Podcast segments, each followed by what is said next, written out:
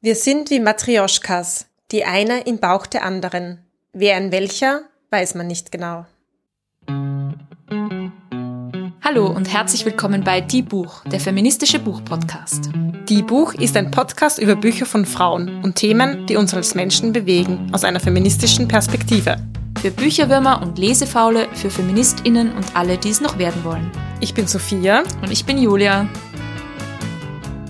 Liebe Sophia, wir kennen das ja mittlerweile schon. Du hast Geburtstag oder es ist Weihnachten und ich schenke dir immer ein Buch, das aber gleichzeitig ein Arbeitsauftrag für eine Folge ist. Ich habe ein bisschen ein schlechtes Gewissen, aber auch nicht wirklich. Ja, das, da hast du recht. Es kommt immer so ein Buch und das ist immer so, eigentlich überhaupt nicht subtil, sondern sehr deutlich. Sophia liest das, weil ich würde gerne davon von dir im Podcast hören. Und umgekehrt finde ich es gar nicht so schlecht, weil es ist für mich meine ähm, kuratierte Le Leseliste, kuratiert von dir, liebe Julia. Denn meine Leseliste ist ja sowieso immer so mega lang und ich, ich tue mir dann manchmal schwer, mich zu entscheiden, was ich als nächstes lesen will. Und dann habe ich da schon ein Buch von dir mit einem Auftrag, dann weiß ich, passt. Geburtstag und Weihnachten zumindest zweimal im Jahr wird mir die Entscheidung abgenommen. Sehr gut, sehr gut. Ich bin froh, dass du das noch positiv siehst. Wie gesagt, äh, du hast ja trotzdem Mitspracherecht. Wenn du sagst, Jule, das war eine schlechte Idee, das machen wir nicht, dann bin ich da überhaupt nicht böse. Aber ja, heute werden wir so einen Arbeitsauftrag slash Geschenk, äh, Geschenksbuch besprechen und ich freue mich schon sehr drauf. Bevor wir das allerdings machen, haben wir noch eine Bitte an euch und zwar läuft bis zum 5. Februar der Podcast Award von Ö3 und ihr könnt da abstimmen für euren Lieblingspodcast und welcher Podcast könnte das sein? Also die Buch. Genau, ihr könnt uns auch nominieren. Also bitte geht auf diese Seite, ihr findet die Links in der Podcast-Episode, ihr findet sie aber auch auf allen unseren Social-Media-Kanälen. Wir freuen uns über jede Stimme und ja, Ihr findet uns genau. ja sowieso cool, also bitte macht das einfach gleich. genau. Auf www.oe3.orf.at slash podcast award, wie gesagt, alles noch in den Shownotes, aber wir würden uns jedenfalls sehr freuen, wenn ihr uns nominieren würdet. Ja, das war das. Aber Sophia, welches Buch hast du uns denn heute mitgebracht? Ich habe ein Buch mitgebracht, das heißt Das Licht der Frauen von Shanna Slonjowska und ist 2018 erschienen im Kamper Verlag. Ich glaube, wir haben schon länger darüber geredet, dass wir endlich auch ein ukrainisches Buch besprechen wollen. Und du hast mir eben dann auch ein solches geschenkt. Und es ist sehr viel in diesem Buch drinnen. Es ist sehr viel drinnen, was wir auch gerade aus einer aktuellen politischen Perspektive besprechen können. Und ja, ich freue mich schon, das ein bisschen aufzudröseln. Und aufzudröseln passt ganz gut, weil es gibt in diesem Buch sehr viel verschiedene Erzählstränge aus verschiedenen Perspektiven. Es kommen darin vier Frauen vor, vier Frauen einer Familie von vier verschiedenen Generationen mit auch vier verschiedenen Lebensmodellen, die zeitweise gemeinsam in einem Haushalt leben und das nicht immer ganz konfliktfrei, muss ich sagen. Wir springen aber in der Zeit herum und erleben diese Frauen aus unterschiedlicher Perspektive. Die jüngste der Frauen ist in den meisten Fällen die Ich-Erzählerin. Sie hat keinen Namen und aus ihrer Perspektive beginnt auch das Buch und zwar 1988. Eine Zeit, in der gerade der Unabhängigkeitskrieg der Ukraine gegen die Sowjetunion stattgefunden hat. Das heißt, wir starten mit einem sehr politischen Moment. Und die Ich-Erzählerin ist zu diesem Zeitpunkt elf Jahre alt. Sie erlebt das also aus der Perspektive eines Kindes und vor allem aus der Perspektive einer Tochter. Ihre Mutter, die heißt Marianna, ist einerseits Opernsängerin und auch eine Figur der Unabhängigkeitsbewegung, eine Figur, die sehr stark für eine freie, unabhängige Ukraine eintritt, die immer wieder unterwegs ist auf Demonstrationen und gerade weil sie ein, ein Opernstar ist, könnte man sagen, auch ein sehr prominentes Gesicht dieser Unabhängigkeitsbewegung. Und sie wird 1988 auf offener Straße erschossen. Und wir erleben diesen Mord und vor allem auch die Prozession der Beerdigung, die auch eine, zu einer politischen Kundgebung wird, aus der Perspektive der Ich-Erzählerin mit. Und das ist die Tochter. Das, das ist die Tochter. Die Ich-Erzählerin ist mhm. quasi die jüngste. Wir erleben sie als Kind, wir erleben sie aber auch später als Kunststudentin und wie sie dann eben auch von ihrer Großmutter großgezogen wird und sie kennt auch ihre Urgroßmutter, die lebt auch im selben Haushalt. Mhm, sehr spannend. Ja, ich muss sagen, dass dieses, äh, dieser Aspekt der Unabhängigkeitskämpferin, der hat mich gleich angesprochen, als ich das Buch entdeckt habe und gedacht, das ist was für Sophia. Ähm, sowas liest sie immer Podcast, gerne. Ja, Die ja, Widerstandskämpferinnen. Ja, genau. ja, genau. Wir könnten mal so eine so eine Rückschau machen. Welche Widerstandskämpferinnen hatten wir schon im Podcast? Gab's Stimmt, das stimmt. Das wäre echt interessant. Und was sind so die, und ein Vergleich. Aber das ist ja spannend, finde ich auch, weil bei Marianne, sie ist wirklich so diese sehr starke Frau, ja, sie hat ja auch diese Bühnenpräsenz, sie ist Opernsängerin. Und gleichzeitig hat sie es aber auch in ihrem eigenen Haushalt mit den anderen Frauen im Haushalt nicht so leicht. Weil natürlich ihre Tochter, es ist ein großer Verlust für ihre Tochter, ihre Mutter dadurch zu verlieren. Das ist natürlich sehr tragisch. Und auch ihre, ihre eigene Mutter und mit ihrer Urgroßmutter ist die Beziehung nicht so einfach. Die sagen auch zu ihr, Marianne, du hast Verpflichtungen deiner Tochter gegenüber, du bist eine Mutter, du kannst dich da nicht dem so aussetzen. Also es gibt auch in ihr sozusagen diese, diese politische Figur und diese Mutterfigur, die da durchaus auch in Konflikt zueinander treten. Mm, ist ja auch ein wiederkehrendes Thema bei den Widerstandskämpferinnen, die wir schon besprochen haben, zum Beispiel bei Annette Beaumanoir kann ich mich erinnern, Annette, ein Heldinnen-Epos, gab es ja auch diesen Aspekt von, okay, sie hat Kinder, sie hat Familie, aber gleichzeitig möchte sie sich politisch engagieren und ja, wie geht sie mit diesem Konflikt um? Absolut und auch ein Kritikpunkt, der, glaube ich, von außen, vor allem auch an prominente Figuren immer wieder herangetreten wird. So, was ist deine Verantwortung als Mutter? Wie kannst du das vielleicht tun? Und so weiter. Ja, und gleichzeitig ist das auch eine Frage, die an männliche Politiker oder politische Figuren jetzt vielleicht nicht so sehr herangetragen wird. Da ja, die haben natürlich Kinder vielleicht, aber das kümmert, kümmert sich eh jemand anderer drum. Also jetzt ja. sehr ironisch natürlich Absolut. gemeint. Nein, das stimmt, das stimmt. Und natürlich auch die Tochter findet das natürlich, bewundert ihre Mutter ein Stück weit und gleichzeitig ist dieser Verlust da und sie lebt auch mit dieser Legacy, würde ich sagen, einer sehr prominenten, starken Mutter und wo ist so ihr eigener Weg. Sie studiert dann zum Beispiel Kunst, sie möchte Malerin werden, das heißt, sie bleibt auch in dieser Kunstschiene, aber hat eigentlich nichts mit Musik am Hut. Aber ist da jetzt weder besonders talentiert noch besonders untalentiert, also einfach eine durchschnittliche Studentin und hadert natürlich auch da immer mit ihrer, mit ihrer Rolle als mhm. Künstlerin. Das ist ganz interessant übrigens, so diese Berufs, Berufsbilder der Frauen. So ist zum Beispiel die Urgroßmutter, wollte selbst auch Sängerin werden, hat es aber nicht geschafft. Sie war scheinbar auch recht begabt und hat dann auch gesungen im Chor und hat auch ihren Mann dabei kennengelernt etc. Aber sie hat diese Karriere nicht geschafft und ist auch verbittert und vegetiert so in ihrem Zimmer dahin. Und das hat auch öfters so ein bisschen was Gruseliges. Und sie ist Polin und zu dieser Identitätsfrage werden wir später noch kommen, weil das ist für mich einer der interessantesten Aspekte in diesem ukrainischen Buch, unter Anführungszeichen, wenn wir es mal so nennen. Es gibt also diese Urgroßmutter, Polin, die selbst Sängerin werden wollte. Und dann gibt es die Großmutter, auch aber genannt. Sie war Ärztin und wollte eigentlich Malerin werden. Das ist auch sehr interessant, weil ja natürlich die Enkelin wieder dann auch Malen und Kunst studiert. Das heißt, ich hatte am Anfang in einem Zitat erwähnt, äh, dieses Bild von diesen Puppen, die wir ja von verschiedenen Ländern, jetzt zum Beispiel in Osteuropa, aber auch von Russland kennen. Und das ist sehr gut verflochten, finde ich, so diese verschiedenen Geschichten ähm, dieser vier Frauen. Dann gibt's eben Marianne, ja. die habe ich schon erwähnt, und die, die Ich-Erzählerinnen, also diese vier, vier Frauenfiguren, eine in der anderen, und man weiß gar nicht so genau, welche im Bauch von welcher da gerade eigentlich lebt.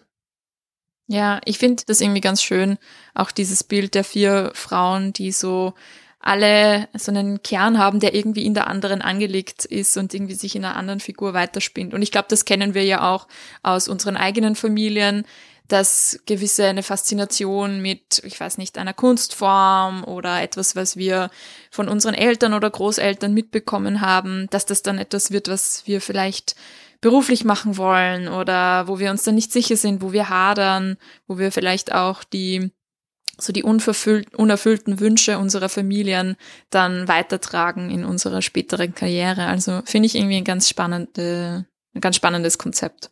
Stimmt, oder so die Vergleiche, wie es gibt, so du bist ein bisschen wie deine Großmutter oder da kommt es wieder durch und so. Das ist ja auch so diese, wo, was man sich erzählt in einer Familie, auch also als Familiengeschichte und als, als, ja, als Erzählstrang vielleicht. Das stimmt, ja. Sehr spannend. Okay, und ähm, wie entwickelt sich die Story dann weiter nach dem Tod der, der Widerstandskämpferin? Ja, nach dem Tod der Widerstandskämpferin wird die Ich-Erzählerin aufgezogen von der Großmutter und es gibt dann immer wieder so verschiedene Schlaglichter auf das Alltagsleben. Und das spielt sich hauptsächlich in Lviv ab. Und Lviv kennen wir wahrscheinlich mittlerweile alle von den Medien als eine Stadt in der Ukraine, wo ja auch im Moment oder wo immer wieder gekämpft wurde und gekämpft wird. Und im, im Buch kommt Lviv auch immer wieder als Schauplatz vor. Und ich habe es sehr spannend gefunden, wie sie diese Stadt darstellt. Das hat mich auch sehr neugierig gemacht an dem Buch, muss ich sagen, weil es eben so eine Stadt ist, von der wir jetzt in den Medien hören, aber auch ein bisschen zu sehen, okay, wie, wie wird diese Stadt literarisch beschrieben, auch vor dem, vor dem russischen Angriffskrieg jetzt. Und auch eben über verschiedene Generationen hinweg. Und diese Stadt ist sehr prominent. Sie wird übrigens in der deutschen Übersetzung des Buches als Lemberg ähm, bezeichnet.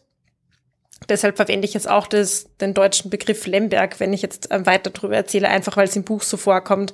Diese ganzen bunten Beschreibungen von dieser Stadt und von diesen Wandlungen, mich hat's dann auch verwirrt und ich dachte, aha, so ist das. Und ich habe es dann auch tatsächlich nachrecherchiert, weil ich nicht mehr ganz mitgekommen bin, wie das im Buch, gerade wenn das auch so durch die Zeiten hüpft und diese Zeitangaben ja nicht immer dabei stehen, weil ich dann einfach irgendwie gedacht habe, ich habe da irgendwie eine Wissenslücke. Lemberg ist jedenfalls als ein Ort der wandelnden Geschichte dargestellt. Das wird auch zum Beispiel gezeigt beim Einkaufen mit der Großmutter. Da gibt es polnische Geschäfte, es gibt ukrainische Geschäfte. Es gibt dann über die Zeit viele Gedenktafeln, die an den ein oder anderen Kampf, Personen und so weiter erinnern. Lemberg hat unter anderem 600 Jahre zu Polen gehört, das wusste ich auch nicht. Und bis zum Zweiten Weltkrieg lebten dort viele Juden und Jüdinnen, Armenierinnen und mit der Sowjetunion sind dann auch Russen, Russinnen gekommen. Heute wissen wir, gehört Lemberg zur Ukraine und ist nach wie vor auch ein Ort dieses multikulturellen Zusammenlebens. Also Personen aus verschiedenen Nationen leben dort. Es, es ist, glaube ich, gilt auch heute noch als eine sehr aufgeschlossene Stadt, auch mit vielen Studierenden und so weiter. Es gibt auch bis heute eine sehr, ja, romantische Erzählung vielleicht von, von diesem Ort, vor allem in Polen, wo es ja eben nicht mehr dazu gehört, auch so ein polnischer Sehnsuchtsort. Und laut der Autorin, die auch eben über, ähm, im Interviews über, über Lembeck gesprochen hat, gibt es eben auch diese, gerade in Polen, diese beide Erinnerungen, also die des idyllischen Zusammenlebens und die des Nationalismus und Hasses. Und weil es eben sehr viele verschiedene Gruppen gab, die dann natürlich nicht immer nur konfliktfrei miteinander ähm, in großer Harmonie leben. Das ist natürlich auch wiederum eine Illusion. Und da die Ich-Erzählerin ja Kunstgeschichte studiert, spaziert sie immer wieder durch Lemberg und zwar auch mit Mikolai, einer der, eigentlich einer der einzigen Männer, der tatsächlich vorkommt. Er ist ihr Lehrender auf der Uni, ehemalige Geliebter ihrer Mutter und wird auch Geliebter der Tochter. Also der hat, der einzige Mann, der durchaus verschiedene Rollen hat, die nicht ganz. Vielleicht wollte sie einfach nicht so viele Männerfiguren erfinden, war ein bisschen faul und hat sich gedacht, ich mache einfach. Ich mache alles in die eine Figur rein. Das ist, funktioniert schon, ja. Auf jeden Fall geht er dann auch immer mit, mit der Erzählerin durch die Stadt und erklärt ihr auch Dinge. Das hat auch oft so einen ganz komischen Anschein, weil er natürlich dieser ältere Mann ist, dieser Professor und der, der sie dann auch so irgendwie belehrt, ja, und sie denkt sich dann oft so, hm, was will ich mir dir eigentlich erzählen und trottet aber oft so mit, also das ist irgendwie so eine schräge Sache und wir erleben aber eben diesen Wandel mit, auch von, von Lemberg. Auf einmal wird überall irgendeine Gedenktafel angebracht und erinnert an irgendeine ukrainische Person, die man vielleicht gar nicht so kennt, einfach um diesen Ort irgendwie ukrainischer zu machen zum Beispiel. Das fand ich auch einen recht spannenden Aspekt. Und ich habe jetzt schon ein bisschen etwas von dieser polnischen Perspektive vielleicht gesagt, die diese Autorin mit einbringt. Und das ist nicht zufällig. Die Autorin Szana Sloniowska ist nämlich aufgewachsen in Lemberg, 24 Jahre lang und ist dann für ihr eigenes Doktorat nach Warschau gezogen. Sie ist auch mit verschiedenen Sprachen aufgewachsen, mit Ukrainisch, Russisch und Polnisch und hat das Buch dann auf Polnisch geschrieben. Sie hat dann auch einen Preis dafür bekommen, einen Debütpreis und das ist nicht ganz unkritisiert geblieben in Polen, weil sie war auch die erste Person, die nicht nur Polnisch oder als Muttersprache oder Erstsprache hatte, die auch aus einem anderen Land gekommen ist, quasi die erste Ausländerin mit diesem Preis, dem polnischen Preis. Ja, da sieht man auch schon wieder so, hm, was ist denn jetzt Polnisch, was ist denn Ukrainisch, was ist vielleicht auch Russisch? Und sie hat dann auch in Warschau in diesen verschiedenen Sprachen verschiedene Berufe ausgeführt. Fand ich auch super faszinierend. Sie hat zum Beispiel für einen ukrainischen Fernsehsender gearbeitet, für eine russische Zeitung und für einen polnischen Radiosender. Und das spiegelt sich, finde ich, auch in dem Buch wieder. Ich habe ja schon erwähnt, die Urgroßmutter, die Polin ist und sich sehr stark als polnische Jüdin identifiziert. Dann die Großmutter, die dieses polnische Erbe noch weiterträgt und immer gerne in diesen polnischen Geschäften einkaufen geht. Dann Marianna, die Ukrainerin ist und dafür auch kämpft und sagt, ich bin freie Ukrainerin und die die Ich-Erzählerin, die Tochter, die dann irgendwie damit hadert und dann einfach meint, okay, ich bin Lembergerin mit dieser multikulturellen Zugehörigkeit. Und ich muss sagen, in dieser Erzählung habe ich mich dann auch selber sehr stark ertappt gefühlt, nämlich mit diesem Gefühl, ich will jetzt ein Buch einer ukrainischen Frau lesen, das passt irgendwie gut zu dem tagespolitischen Geschehen und ich hätte gerne hier jetzt mal so ein bisschen eine feministische ukrainische Perspektive. Und natürlich bin ich wieder mal draufgekommen, hm, was ist denn diese eine Perspektive? Vor allem in einem Land, das eine so breite Geschichte an unterschiedlichen Zugehörigkeiten hat, an verschiedenen Nationalitäten, die zusammenleben, an einer Geschichte, die ja auch umkämpft ist, an verschiedenen Erzählungen, Narrativen und die sich ja auch jetzt gerade durch den Krieg ja wieder auch neu formieren, in, auch in dieser Abgrenzung zu Russland zum Beispiel. Und wir hatten das ja schon öfters bei Büchern von Frauen aus verschiedensten Ländern, wo wir immer gesagt haben, na ja, gerade Frauen, die jetzt quasi vielleicht nicht aus dem eigenen Land kommen oder für uns jetzt vielleicht aus den paar Ländern, wo wir halt meistens Bücher lesen, dann ist dann, das ist dann das eine Buch der in dem Fall eben ukrainischen Frau, das ich kenne und das hat dann gleich diese große Repräsentationsfunktion der ukrainischen Frau und so weiter. Und das wurde auf jeden Fall wieder mal, ähm, wie soll ich sagen, sehr stark in Frage gestellt von diesem Buch an mich selber und ich bin sehr froh, dass mir das Buch wieder mal diese Lektion erteilt hat, von der ich dachte, ich hätte sie eh schon längst gelernt. Aber ähm, ja, scheinbar immer noch nicht ganz. Hm. Ja, und ich finde, man versteht dann eben doch ein bisschen besser durch solche Geschichten, wie umkämpft und wie konfliktreich diese Geschichte auch ist. Und gerade innerhalb der eigenen Familie, also bei diesen frühen Frauengenerationen, wie spannend es ist, wie sich da die eigene Identität auch immer wieder verändert und wie das auch innerhalb der Familie äh, sich weiterentwickelt, je nach den auch historischen Gegebenheiten. Dazu passend würde mich auch interessieren, wann ist denn das Buch erschienen? Ich weiß nicht, ob du das schon erwähnt hast. Ja, das Buch ist 2018 erschienen. Und das heißt vor dem jetzigen Krieg in der Ukraine. Und die Autorin hat aber ein aktuelles Vorwort auch dazu geschrieben, dass im März 2022, also relativ aktuell, nochmal, eben das Buch ist noch aufgelegt worden, sie hat dieses Vorwort dazu geschrieben. Und dazu beschreibt sie nochmal ihre Perspektive auf Lemberg und schreibt eben darin auch so ihre Angst, die sie jetzt verspürt, dieses Lemberg, das sie da dargestellt hat, aus einer sehr wandelnden Perspektive, aber irgendwie jetzt auch auf eine eben irgendwie Vergangenheits-Lemberg und dass sie Angst hat vor dieser Stadt. Und sie beschreibt auch zum Beispiel, wie dann irgendwie zu Beginn des Krieges alle Denkmäler, die sie ja auch beschreibt, auf diesen Spaziergängern auf einmal eingehüllt worden sind oder teilweise abmontiert worden sind, um sie zu beschützen vor den russischen Bomben und Raketen und, und dass sie eben, dass es sie total trifft einfach, ja, diese, diese Angst vor dieser Stadt und natürlich vor den, vor den Menschen, ähm, die jetzt äh, nach wie vor in dieser Stadt leben. Sie selber ist, ist nach wie vor in Polen. Hm. Also du meinst die Angst um die Stadt? Die Angst um die Stadt, habe ich gesagt, vor der Stadt. Ah. Sie hat Angst. Ja, ich war so, ich war so kurz, äh, ja, kurz verwirrt. Okay, also sie hat Angst um die Stadt, die um die Stadt, um, jetzt möglicherweise. Um die Menschen, ja. genau, ja. Mhm, ja.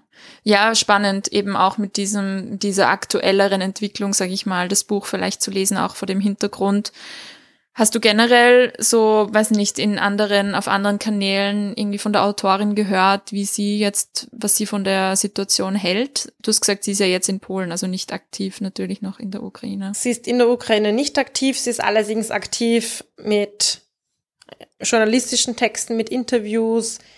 Das Buch wird natürlich jetzt auch anders gesehen, würde ich sagen, und mit einem noch anderen Interesse vor allem, weil es so diese sehr starke ähm, lokale Perspektive, also nicht im Sinne von lokal aus der Ukraine heraus, sondern einen, einen Blick auf einen so lokalen Ort gibt.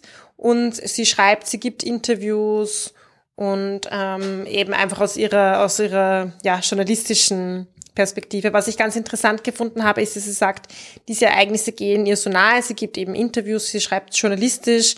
Was sie im Moment nicht machen kann, ist kreativ schreiben.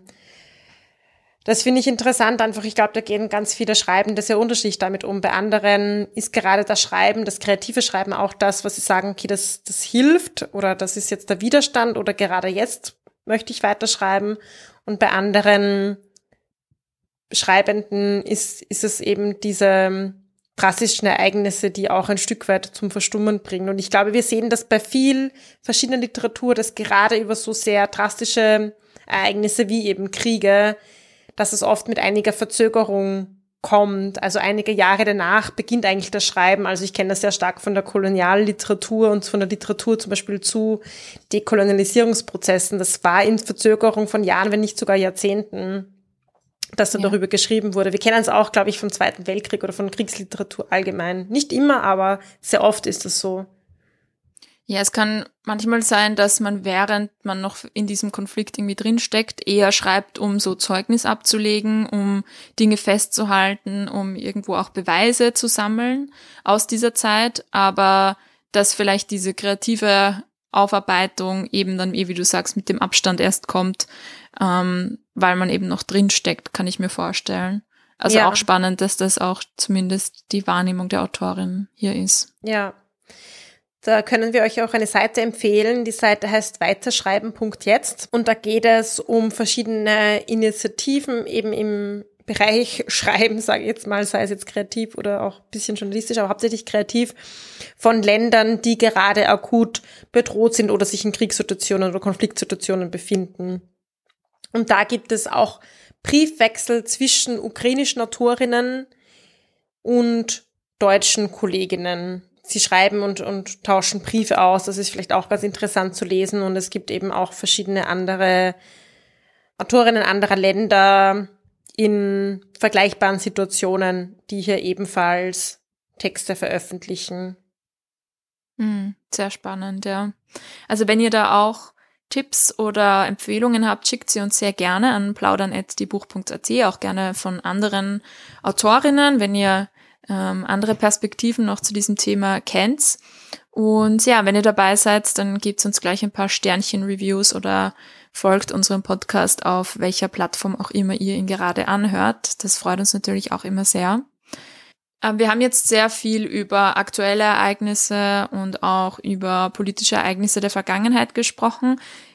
Ist denn das Buch aber trotzdem fiktional? Also es ist ja ein Roman, oder? Genau, es ist ein Roman. Das heißt, diese, ich würde sagen, diese Kontextereignisse sind auch real. Andere ähm, sehr punktuelle persönliche Ereignisse sind nicht. Also ich habe zum Beispiel über diese Ermordung von Marianna, der Opernsängerin, erzählt. Das ist fiktiv. Also im Jahr 1988, wo das Buch eben beginnt, da gab es in verschiedensten ukrainischen Städten auch Demonstrationen, Kämpfe gegen, gegen die Besatzung oder gegen diesen Teil der Sowjetunion. Aber es gab hier keine Ermordungen von jetzt so politischen ähm, AnführerInnen. Was aber interessant ist, ist, dass 2014 so ein bisschen eine Parallelgeschichte stattgefunden hat. Und das war, nachdem die Autorin das geschrieben hat und sie sagt, sie, sie hat selbst ein bisschen gegruselt, dass dann irgendwie das, was sie sich fiktional ausgedacht hatte, irgendwie so passiert ist und sie es dann online mitverfolgt hat und sie dachte, boah, was passiert da? Und zwar gab es da einen ukrainischen Opernsänger, der hat eigentlich in Paris gelebt. Und 2014 gab es ja dann den, den russischen Angriff auf die Krim. Und der Opernsänger hat sich freiwillig als Soldat gemeldet, ist dann in die Ukraine gegangen, auch um diesen zu dieser Zeit ja relativ in der Öffentlichkeit versteckten Krieg publik zu machen. Das heißt, er ist auch tatsächlich in der Öffentlichkeit gestanden und er ist dann tatsächlich auch gestorben an der Front 2015. Und es gab dann auch für ihn eine ähnliche große Prozession, so wie die Prozession, die auch im Buch vorkommt.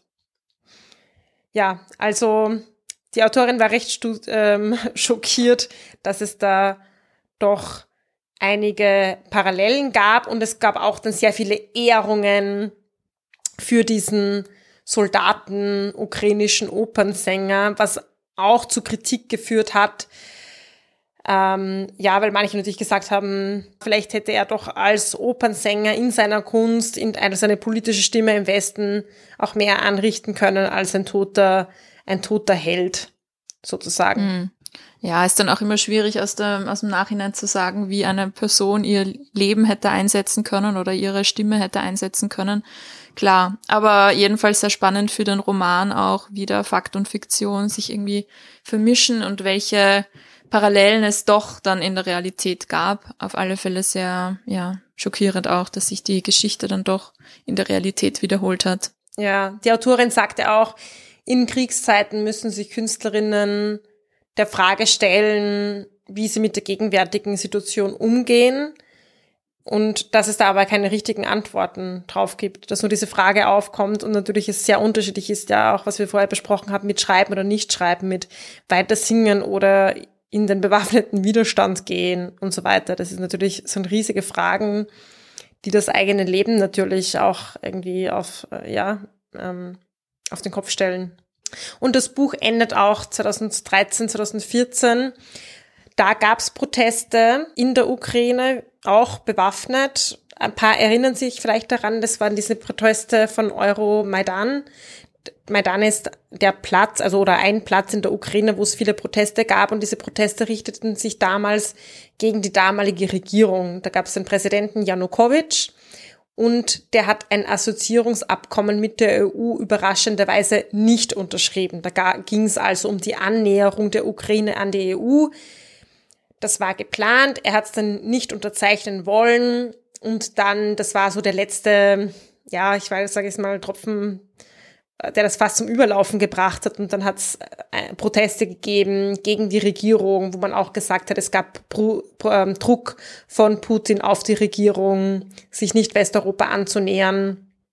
Und zum Ende der Proteste marschierte dann Russland auch auf der Krim ein. Also hier, ja, das ist sozusagen das letzte reale politische Ereignis, das im Buch tatsächlich vorkommt, als letztes Kapitel, wo dann die Tochter auch bei diesen Protesten dabei ist. Ja, vielleicht noch eins. Ich habe ja vorher Mikolai erwähnt, diesen Mann, der alle Funktionen in sich trägt, irgendwie und eine der wenigen Männerfiguren ist. Der eine Mann. Der eine Mann. genau. Ähm, ja, es gibt eben wirklich eine große Abwesenheit der Männer in diesem Buch.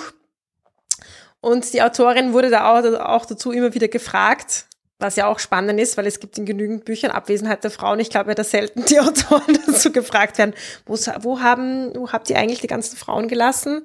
Habe ich äh, noch nicht, außer natürlich dann aus der posthumen feministischen Kritik, da hören wir diese Frage Gott sei Dank sehr oft, aber in, in Interviews von ähm, männlichen Autorin selten, aber gut, das war jetzt mein kurzer Einschubs-Rage. Ja, und sie sagt eben, dass sich das, dass sie selbst das Fehlen der Männer während des Schreibens auch gar nicht so realisiert hat, sondern dass sich das entwickelt hat, weil sie selbst in einer Welt voller starker Frauen aufgewachsen ist und dass sie das sehr stark erlebt hat, dass Männer auch in ihrer Welt meist körperlich oder mental abwesend waren, vor allem auch in einer Konfliktzeit, oder Postkonfliktzeit waren viele Männer getötet worden oder sie waren depressiv oder haben viel getrunken, sind also sozusagen dem Alkohol Alkoholismus verfallen und waren deswegen auch gerade im Familienleben sehr wenig präsent und aus ihrer Perspektive ist es auch mit ein Grund, warum viele Frauen sehr stark geworden sind, viele Entscheidungen